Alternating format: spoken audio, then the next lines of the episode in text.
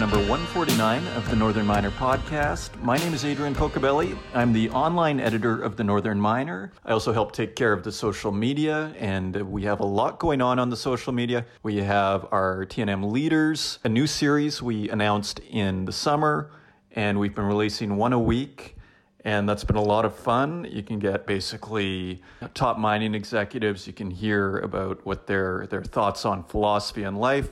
We have John Bianchini last week uh, from Hatch. You can also find events listed there. We have the Progressive Mine Forum, which is coming right up here in mid October.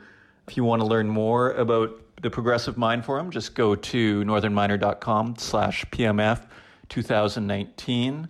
You can find us online at northernminer.com and on Twitter at northernminer and on Instagram at The Northern Miner and on Facebook and LinkedIn. Turning to the website, we have quite a few new stories here. A lot are related to Mexico. Yeah, and probably the most head turning of them all was the president of Mexico, Lopez Obrador, saying that no new mining concessions would be granted in Mexico. The actual quote, let's go to it here. President Lopez Obrador said the government will, quote, keep the current concessions and not hand out new concessions because they aren't needed, closed quote, according to Reuters on August 12th. So the Northern Miner emailed Camimex, which is the country's mining chamber, and the reply from a spokesman was, quote, even though the announcement is not official, we are evaluating its potential impact. So it sounds like this is something that the Mexican president feels like, you know, in a sense, it's similar to our, the US president, where he will just really almost announce feelings about policy online, almost test them out, and then see what sort of reaction it generates and act accordingly. So it seems like the Mexican president is doing a similar tactic, intentionally or not. And I guess that's just a comment on our politics today. This is how it works. Maybe the bureaucracies have become so huge that even the presidents feel powerless, and so now they just put out their ideas online first and see see how everybody reacts.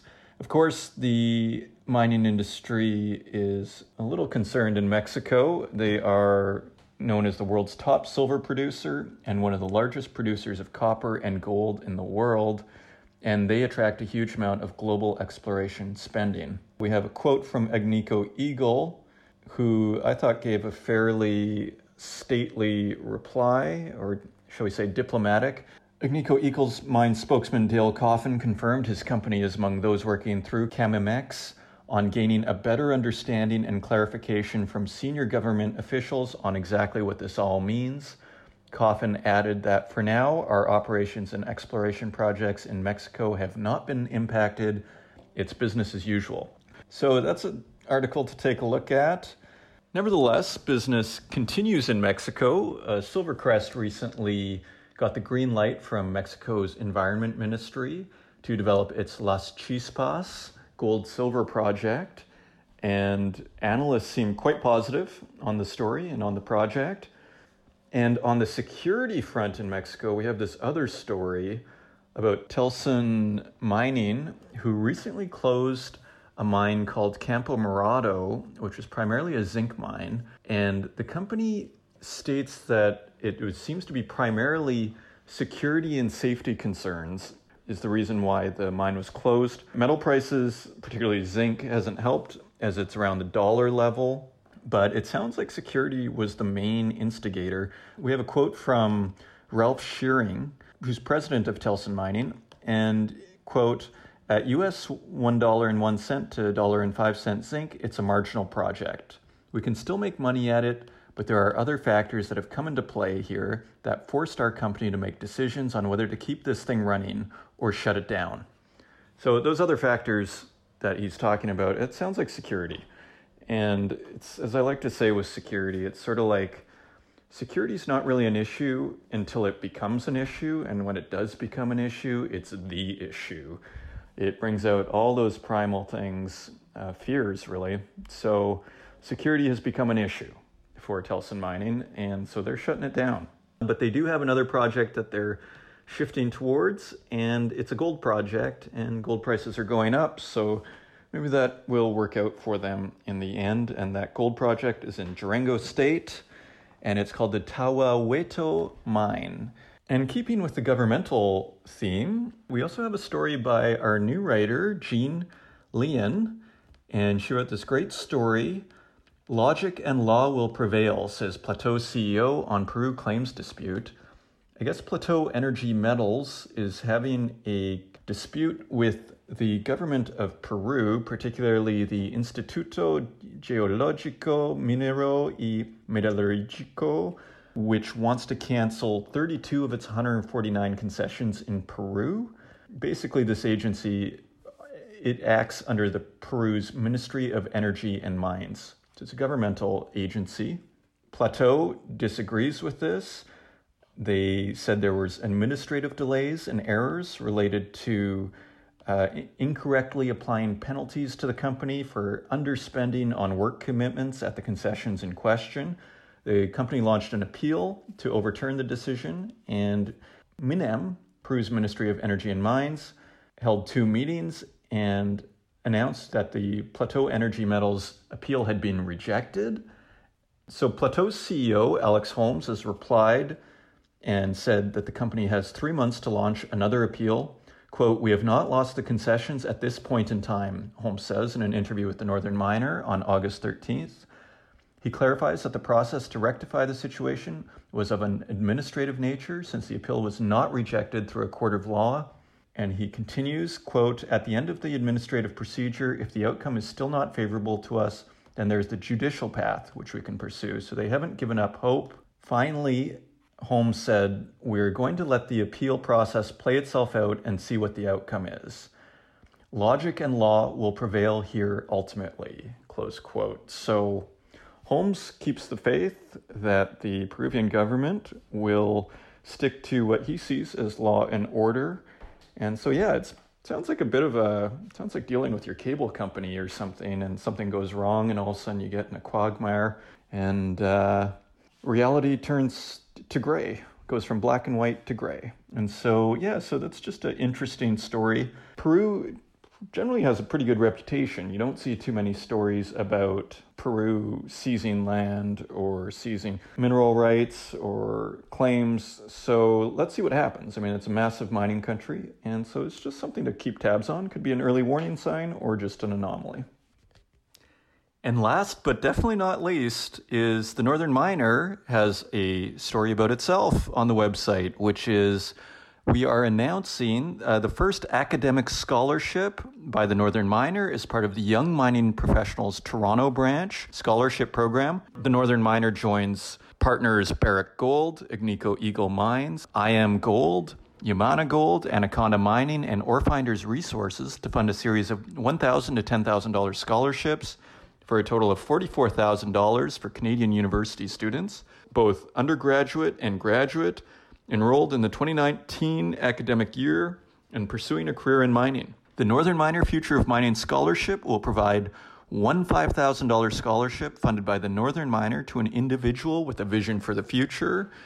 And further, uh, the best submitted essay will have an opportunity to be presented in the Northern Miner, as one of our very friendly Twitter follower friends said. Uh, this is your chance to be immortalized in the Northern Miners. So the deadline is coming up. It's August 31st, so get those pens and pencils sharpened and submit your essay because $5,000 goes a long way, particularly when you're a student. If you want more information on how to apply, just go to the Northern Miner website and go to TNM Launches Northern Miner Future of Mining Scholarship, and all the links and information are there. Turn into metal prices. We have a lot of drama over here. Uh, we have gold has shot right back up and it is at $1,529.99 per ounce. This is on August 27th, Tuesday, and silver has shot up to $17.71. So the uptrends continue for the precious metals. Platinum is at $858.04, and palladium is at $1,478.12. And we have aluminum at 79 cents Copper, significantly, is at $2.53. So it continues its decline, probably on these trade war fears, one imagines. Crude oil is at $58.93 per barrel. So also sort of hovering in the lower area of its 52 week range. We have aluminum at 79 cents per pound, lead at 94 cents per pound, nickel a little lower at $7.15 per pound, and tin is at $7.28 per pound. And finally, cobalt is at $14.29 per pound.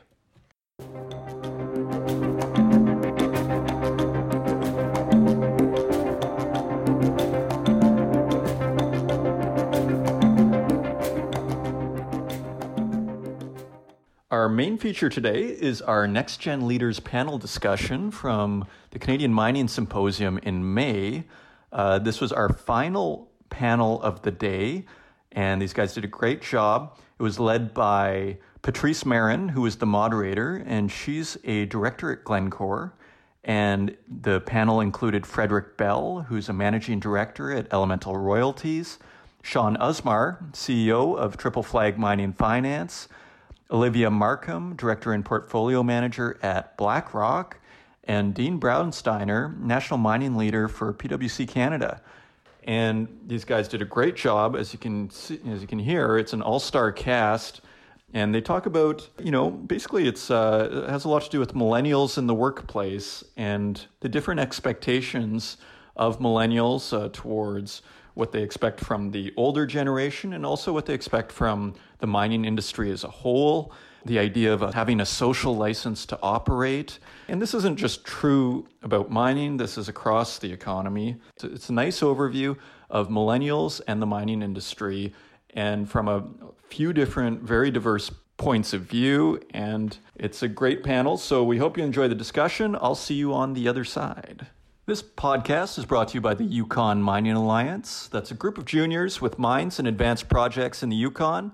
You can check out their website at yukonminingalliance.ca and their Twitter feed at InvestYukon. We're going to take a small musical break and then we'll come back with our segment on the next generation of mining leaders recorded live at the Canadian Mining Symposium in London in May.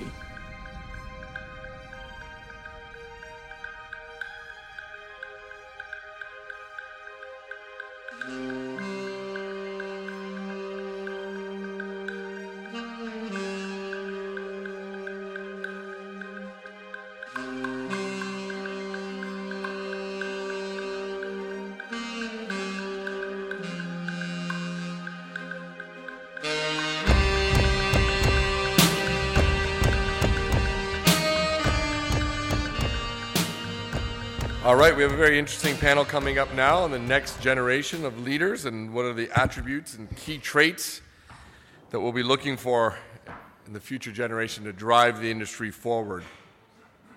I think for this one, what we'll do is uh, I'm going to introduce the uh, special guest moderator, Patrice Merrin, first. And then, if it's okay with you, Patrice, I will just introduce the names of everyone uh, names and titles, and then if we want to delve in a little bit more on people's backgrounds, there'll be plenty of time to do that. So while they're grabbing a seat, let me introduce Patrice.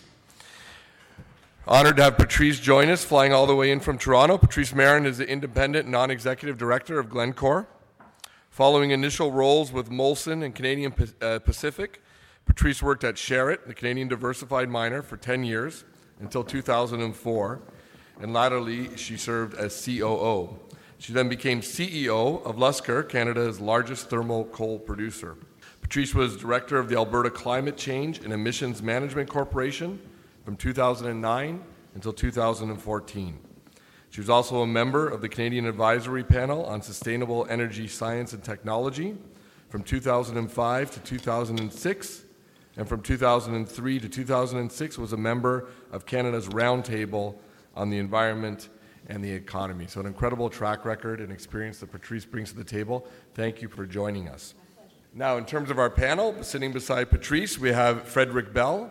He's a managing director of Elemental Royalties and the representative of the millennial generation. Sorry, Frederick. No pressure. no pressure at all. The weight of a generation on your shoulders. Sitting beside Frederick, we have Shaun Usmar, the CEO of Triple Flag Mining Finance. Sitting beside Shaun, we have Olivia Markham, Director and Portfolio Manager at BlackRock. Thank you for joining us, Olivia. And finally, here to my right, we have Dean Braunsteiner. He's the National Mining Leader for PwC Canada. Thank you to all of our panelists. And Patrice, please take it away. Thank you. Thank you, Anthony. And uh, welcome to all the uh, people who've got the stamina to be here at uh, almost 4 o'clock this afternoon, having started at 8.15, and some of you with jet lag, and some people who just flew in, like Shaun. Uh, so we're delighted to be here. And this, I think, is quite a nice change up from some of the sessions that we've had during the day. We've heard from Mark Bristow and others about generational change in the industry and uh, how much uh, senior executives enjoy uh, having uh, uh, the new generation coming along and their ability to open up uh, opportunity for them. So I think this is a this is actually, as we all know, talent is this is a people business, and this is a very important issue. So I'm delighted that everyone agreed to be on our panel today. We're going to start with a lightning round, and the lightning round is what your children probably really think about you. But the lightning round is I wish mining executives would be more. Now, all of these people here are executives in their own right, but let's just start to uh, on the far side, uh, Olivia, then Dean, Shaun, and Fred. Quick, quick, mining executives should be more like. I wish they were greater owners of their companies and thought of their companies as private companies. Greater owners, great. Dean? Um, I, I would say they should tell a better, compelling story. I mean, mining is such a great industry going into you know parts of the world that are, are, fairly remote. They bring clean water, schools, education, and I think that's something to be celebrated. And I'm not sure they're doing a good enough job with that better story. Shaun.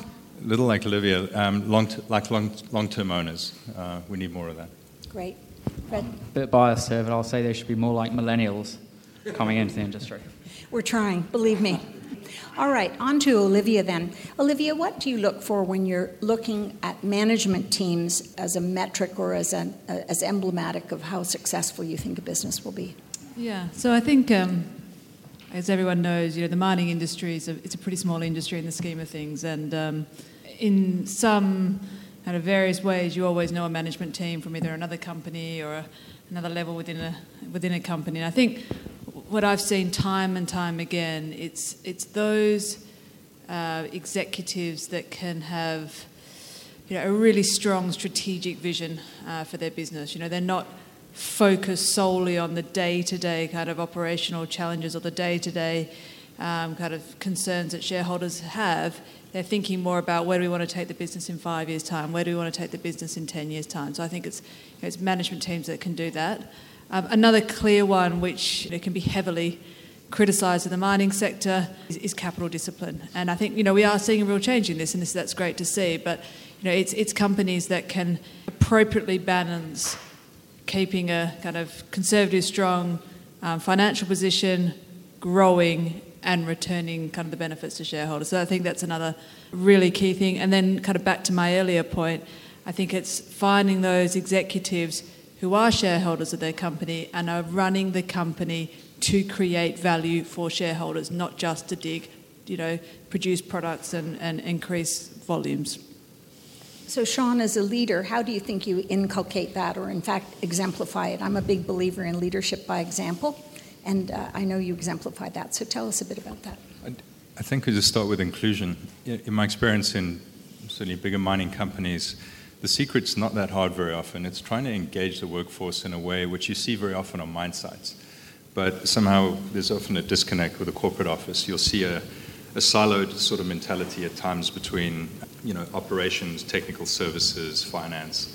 And it's funny, I don't think anybody turns up to work wanting to do the wrong thing.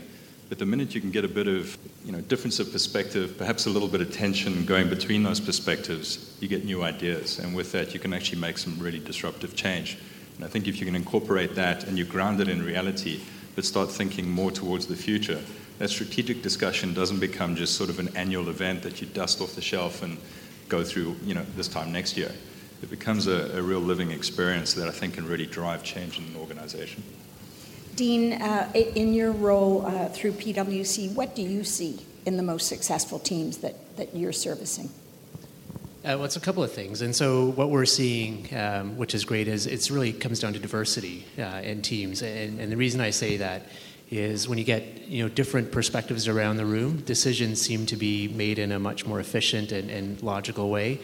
Um, I've got the benefit of going to lots of board and audit committee meetings, and so if you've got a, a board or, or an audit committee that doesn't look like management, they tend to ask better questions, and they're not just there to kind of justify whatever the decisions are, but really challenge. And I think that's important. Um, and it's diversity is about gender, but it's also about getting the millennials involved. You know, there's a certain perspective out there from millennials about what mining is and what it shouldn't be. Uh, but mining is not going anywhere. I mean, we need it. I mean, everybody's on their iPhone texting or sending messages or tweeting. I mean, you can't do that without mining. I know we talked a little bit this morning about, well, you know, the industry industry is at a bit of a crossroads, but it's not going anywhere. It's going to be here. And so the thing is, how do you engage all different groups of individuals to be part of whatever the solution is, as opposed to and I hate to say it, the, you know, the 55, 60 year old white male engineer who's driving the process. I mean, that's, that's not going to work anymore.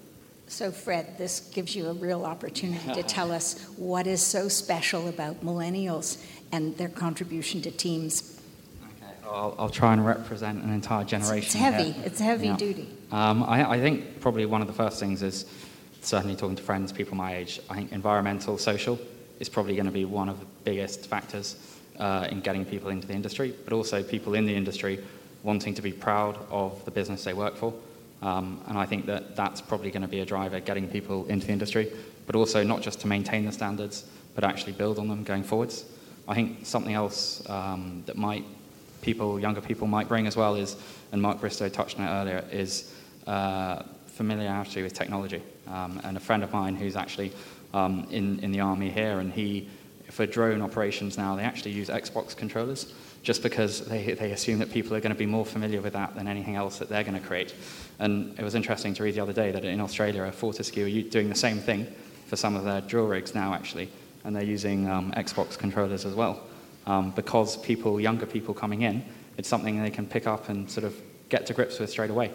Um, and so I think that technological um, aspect to it, people being familiar with technology, um, that's going to be a help. And then maybe one last thing is, I think, network increasingly. Um, you know, from someone who I grew up uh, for a part of my life in Hong Kong, the Philippines. I worked in Australia. I went to school in England. Went to university in Scotland. I've worked in, you know, a lot of different countries around the world. And, you know, 20 years ago, I might not have been able to stay in touch with most of those people who I worked with. And when we set up Elemental, know, both my partners are in Australia. Um, you know, pretty much only two of us here in London. And that's a company that could not have happened and would not have happened, you know, even 10 or 15 years ago, I don't think. I think that's true, and it's really the way the world is today when you look at the populations available to you uh, for your workforce. Uh, Shaun, maybe that leads uh, directly, if you'd like to tell us, into your naming of your company. Oh, yeah, and the name is, um, I named it after my kids. Um, like Fred, I've uh, worked and lived in different places, five different countries, and uh, had kids in three of them. So three flags, uh, three countries. Yeah, well, I think that's very emblematic of the industry, you know, for sure. Olivia, picking up on Fred's mentioning of environment, uh, sustainability, and governance, where does that fit? I mean, BlackRock certainly has a voice in this. Where do you feel it in the in house because you're covering this industry? Do you have an extra special duty in this area? Yeah, I mean, for you know, obviously in recent years, ESG is sort of becoming in vogue, and there's a huge amount um, of uh, potential capital out there in the market that is sort of ESG focused.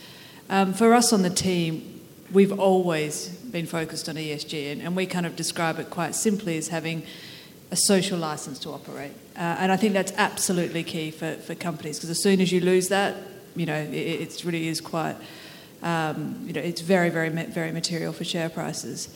Um, you know, if I think about kind of if we're looking at um, a new client that might be interested in the fund, a new mandate, there wouldn't be a single um, kind of request that doesn't incorporate how we involve ESG um, in our investment uh, process. Now, for personally, for, for us on the team, we don't run hard exclusions against thermal coal or, or, things like that. But you know, there are, there's obviously a pool of capital out there that does, and that's estimated now to be sort of 19 trillion dollars. So you, you can't ignore these these numbers.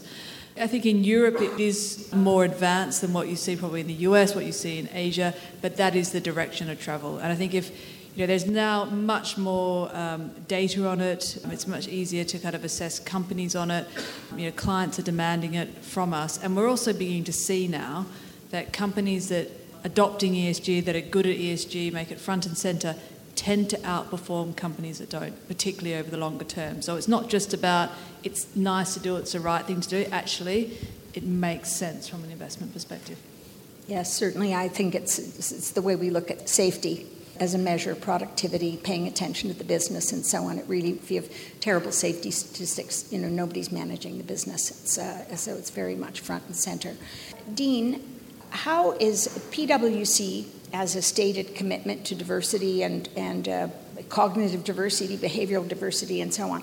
On your teams, on your audit teams, are you able to have that as a client facing factor as well? And are any clients, such as the people in this room, asking to make sure that you know the team they get, if they operate in several continents and so on, sort of reflects and can relate to the business? We're certainly seeing, especially for some of the global uh, audit proposals that come out, uh, part of the process is to talk about diversity on your team. So it's, it's front and center, uh, not just from a Canadian perspective, but the different locations that we're operating yes. in. From a PwC perspective, we're actually quite fortunate that 50% of our, our new starts, it's gender balance. And so about eight years ago, our senior partner came to the partnership and said, We have a real big challenge here because we're bringing in 50 50 gender split but when you get to partner, we've got a 75 25 partner split, which is not acceptable. And so give him his due that he put a line in the sand and said by 2020, first year partner admits need to be 50 50 gender split. And so 2019, we got to 43%, and we're hopefully, Touchwood will be on track for 2020. There was a lot of sort of discomfort initially with that because people started to think, well, you're setting quotas and that's not the right thing to do. But the pushback from, from most of the male partners was, well, we're bringing in 50 50 anyway. So there must be something wrong with our process, and why aren't we keeping that mm-hmm. top talent? Uh, and it's becoming a real challenge to keep, I'll say, top female talent because they're quite in demand now because industries like mining are focusing on that as well. And it's, it's tough to keep them in one location because they're, they're very well sought after and, and even on boards. Uh, we just did a recent study, uh, the top 40 mining companies, uh, just to throw out a, a, few statistics because I'm an accountant. Um, so, of the top 40 at the board level, there's about a 22% female representation. But the thing that was most interesting, there's 15% of those companies that have zero female directors. And these are North, some of them are North American, European, so it's not just sort of the kickback was well most of them would be based out of countries where perhaps you know the female agenda is not there the other interesting thing was of executive management about 25% of the top 40 companies have zero females in executive management.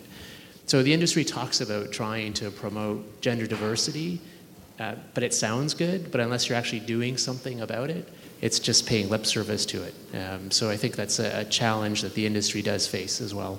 So, from from the younger end, looking, Fred, how do you think how do you think this this hall full of people, hall full of senior executives, should actually be addressing this kind of gap and this continuing gap, despite intentionality? I think one of the big drivers is actually the, the image of the industry. And um, I would say that part of it, getting people into the industry at a young age. And a friend of mine went to, uh, she's a female geologist now, and uh, she went to speak at Imperial um, to, you know, on people studying a geology course. And at the end, she said, you know, put your hand up if you're planning to go into mining. And on an imperial course of people studying geology, one person put their hand up. And actually, it's sort of, you know, she was expecting, you know, the majority on something like that. So it, I suppose, speaks to uh, uh, probably partly an image issue. Um, people still look at legacy issues from mining and associate it with what it is today. And if I speak to most people, um, I would say in sort of 20s or 30s, um, you know, about mining, their image is something that is completely the opposite of anything I've experienced actually in the mining industry. Um, and I think that that's uh, probably a, a, challenge for a lot of sort of senior major mining companies to address.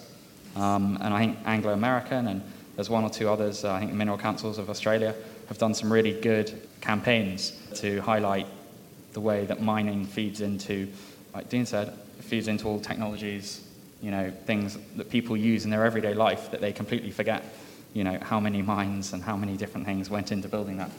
And I think if you can help get over that stigma, um, you know, you'll go some way to getting more people in the industry from the outset. And if you can do that, then hopefully you can retain them as they go through. So that, of course, speaks to the culture that we represent and the culture we're trying to attract people to. Shaun, from a large company perspective, how do you think that culture of inclusion or welcome occurs? I actually think everybody fundamentally wants to be able to belong to something and be able to make a difference. And I think in larger organizations, also often either through hierarchy, too many committees, or whatever it is, that sort of signal to noise ratio is distorted. There's just not enough forward momentum and the ability of, of less senior voices to be heard. Mm-hmm. And you know, I know having built this company over the last three years, that was exactly one of the things we wanted to avoid. The quietest guy in our group is often the most thoughtful, and he's the most junior. And um, trying to make sure that we can have some constructive tension yes. on ideas and everyone can be heard. We don't all have to agree. Yeah. But um, I really think that's enabled us to get things done and get things done in a, in a different and creative way. And I think that's not always obvious in larger organizations, whether it's through a, a diversity lens or a, an ageist lens or whatever that might be. Yes, it's, it's amazing with the amount of organizational psychology we have that it seems to me so few people are intentional about team formation or just about, the, you know, the introverts always lose the you know the, the loudmouths always win. Mining's a bit militaristic, bit hierarchical, which again, you know, you have to spend so many years doing this job, then so many years doing that job, and that's really not. You know, we we, we haven't learned you know the benefits of mixing it up, for instance, and giving. You know, we're, we're we we still tend to be kind of siloed, and again, I think that range of range of experience is something that young people love. You know, it's, it's, it's, yes, I started out here. I'm a geologist, but I'd like to go over there and I'd like to go over there and, and there are applications of all of these things for sure. Um, Olivia, um, BlackRock takes bets on companies. Obviously, we won't call them bets, but obviously makes investments. How about some of the qualities that ring the most true to you and, uh, and, and, and make you feel that you're willing to make that investment? Qualities in the companies or the management teams? In the, in the, in the management, in, in the, the individuals, because we're looking at talent here, and actually we don't actually talk enough, I don't think, about individuals and the kind of teams that, the, the qualities that individuals bring to highly successful teams. Yeah, I mean, so where I've seen really successful management teams, there's obviously there's there's a CEO, but really there's a really flat structure amongst that top executive team, and there's very open lines of communication between a CFO, CEO, CEO, and actually all the way through to the board. So I think that's that's really really, really important. Kind of, you know, once again, how I would think about scoring management teams. It's, you know, those CEOs that have a really strong strategic vision, know where they want to take the company over the next five to ten years, and it's it's not something that they can be really you know pig-headed about. It. Actually, they're quite open to pivot when need be and, and adjust that, but generally have a pretty strong um, view as as to where they're going. I, I tend to also think it's um, I think conservative isn't the right way to describe it, but people that are pretty balanced and not necessarily massive risk takers. I think where people have kind of bet the farm, um, you've seen that you know when cyclicality comes into the sector, that's that's clearly unravelled for them very, very, very quickly.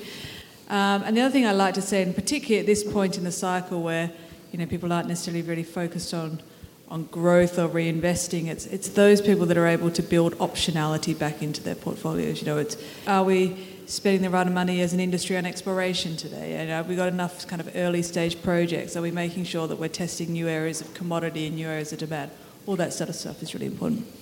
Yes, uh, for sure. Um, picking up on that and some of what Fred talked about, Dean, I'd like to ask you, given you're the, you're the money guy, data guy, not that everybody isn't the money person, um, what impact do you think that millennials, or, or what impact do you think high executive compensation may have in terms of how younger people think about what is fair in the world or even handed? That's a tough question.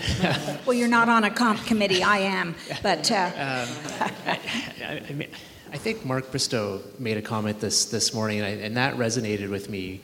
When we talk about compensation, I think we need to put it into perspective. Um, and so, if an executive team is delivering exceptional results, one would expect them to have exceptional compensation.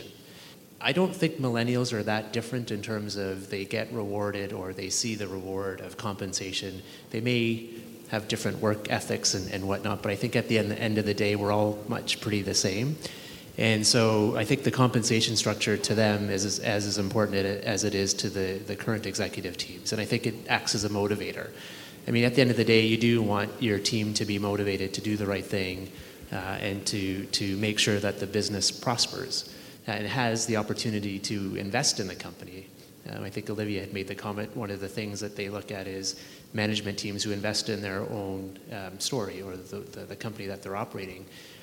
If you're not compensating people effectively, well, how can they do that? Right. Uh, and so I think, again, it comes down to how do you tell the story? Um, uh, I think where the industry has had a bit of a knock is there has been a mismatch between compensation and, and actual results. And so that seems to get the focus all the time, as opposed to the companies that are doing extremely well. Um, well, they're not really talked about. You always look at the outliers, and that doesn't help.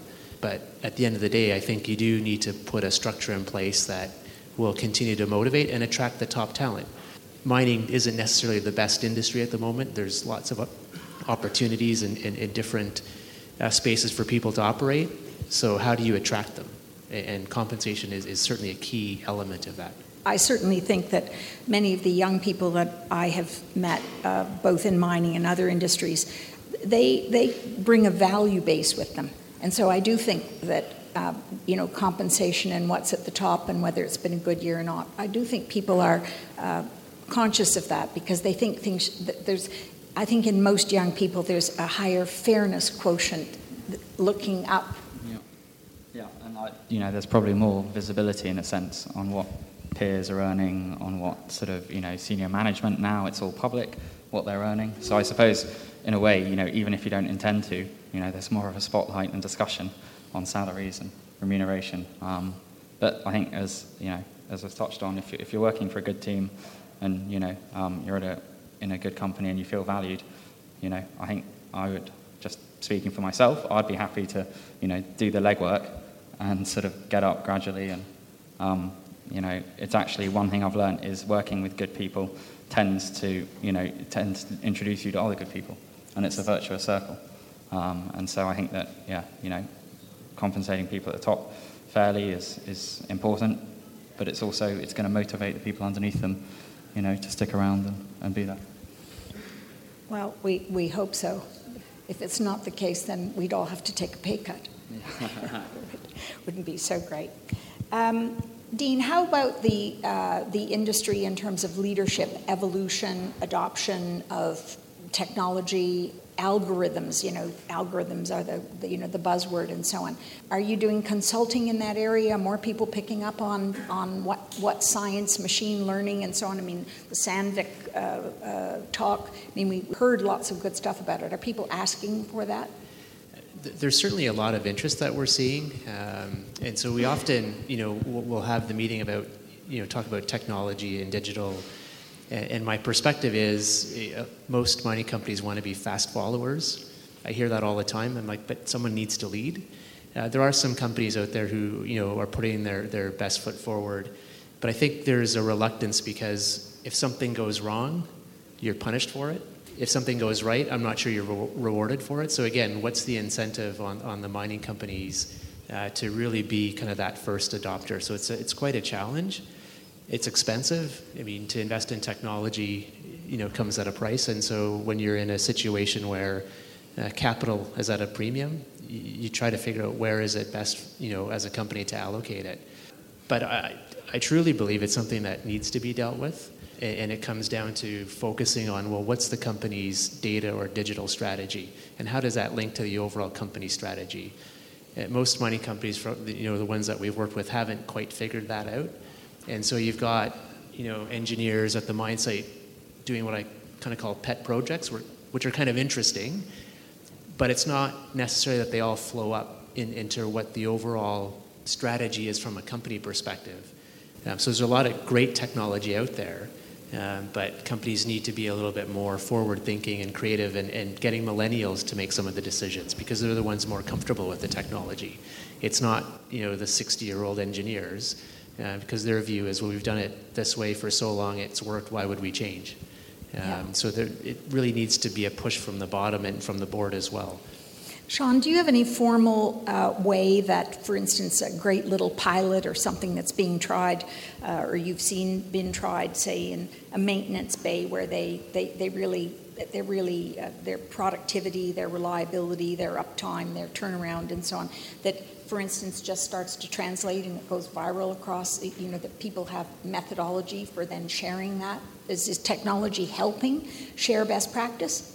I think the short answer is yes, and I think for a long time, even in large organizations, people have attempted it, but in a very forced way at, at, at times. I think technology is definitely making it easier.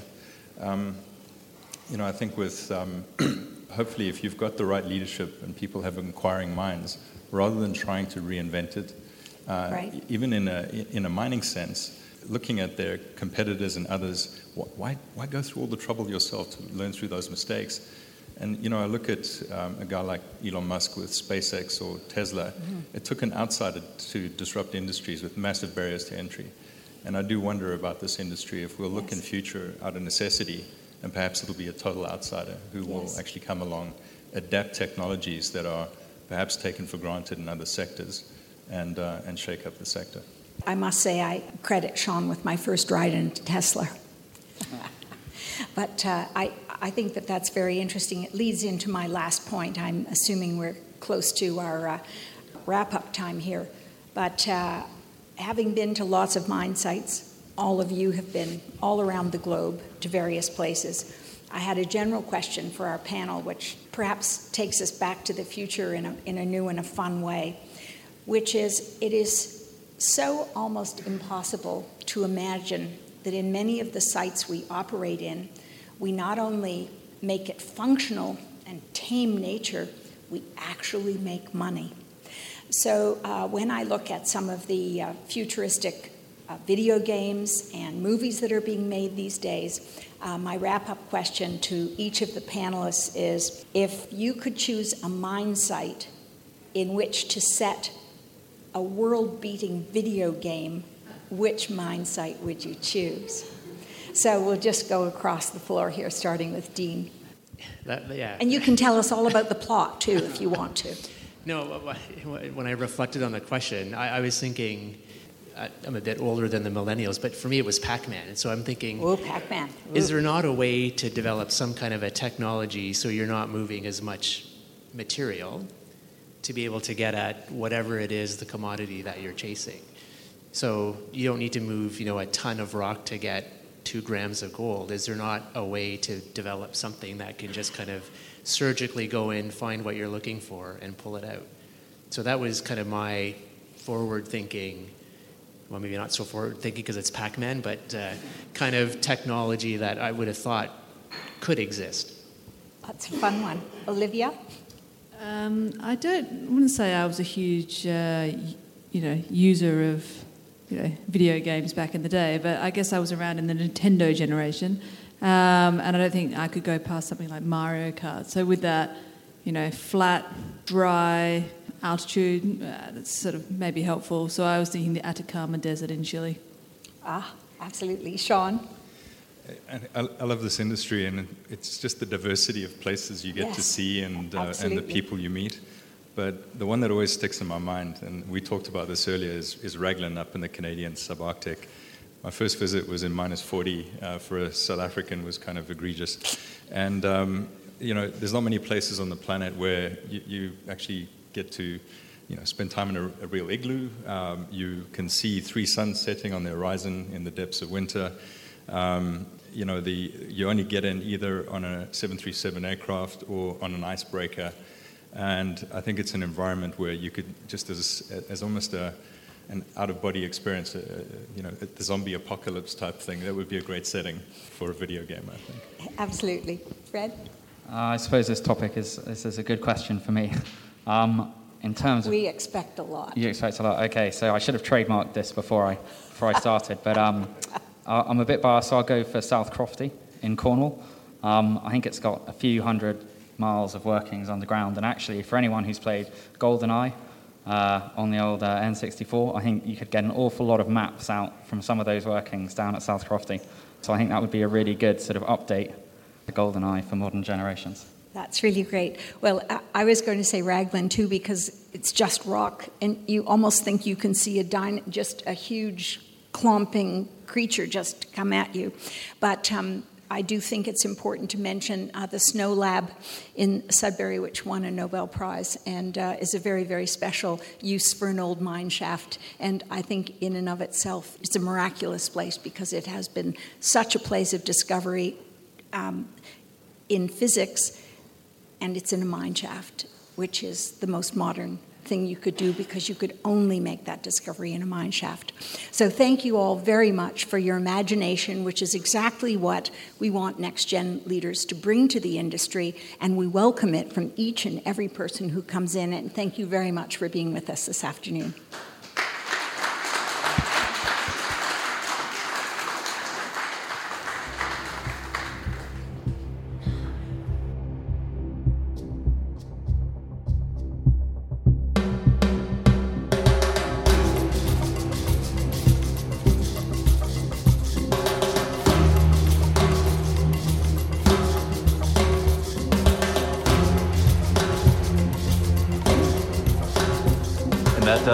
This episode of the Northern Miner Podcast.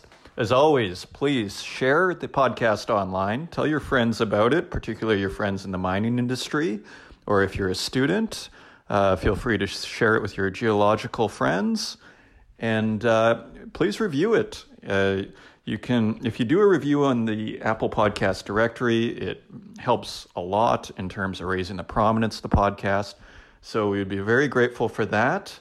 As well, we'd just like to give one last shout out to our longtime podcast sponsor, the Yukon Mining Alliance. And that's all for now. So until next week, take care.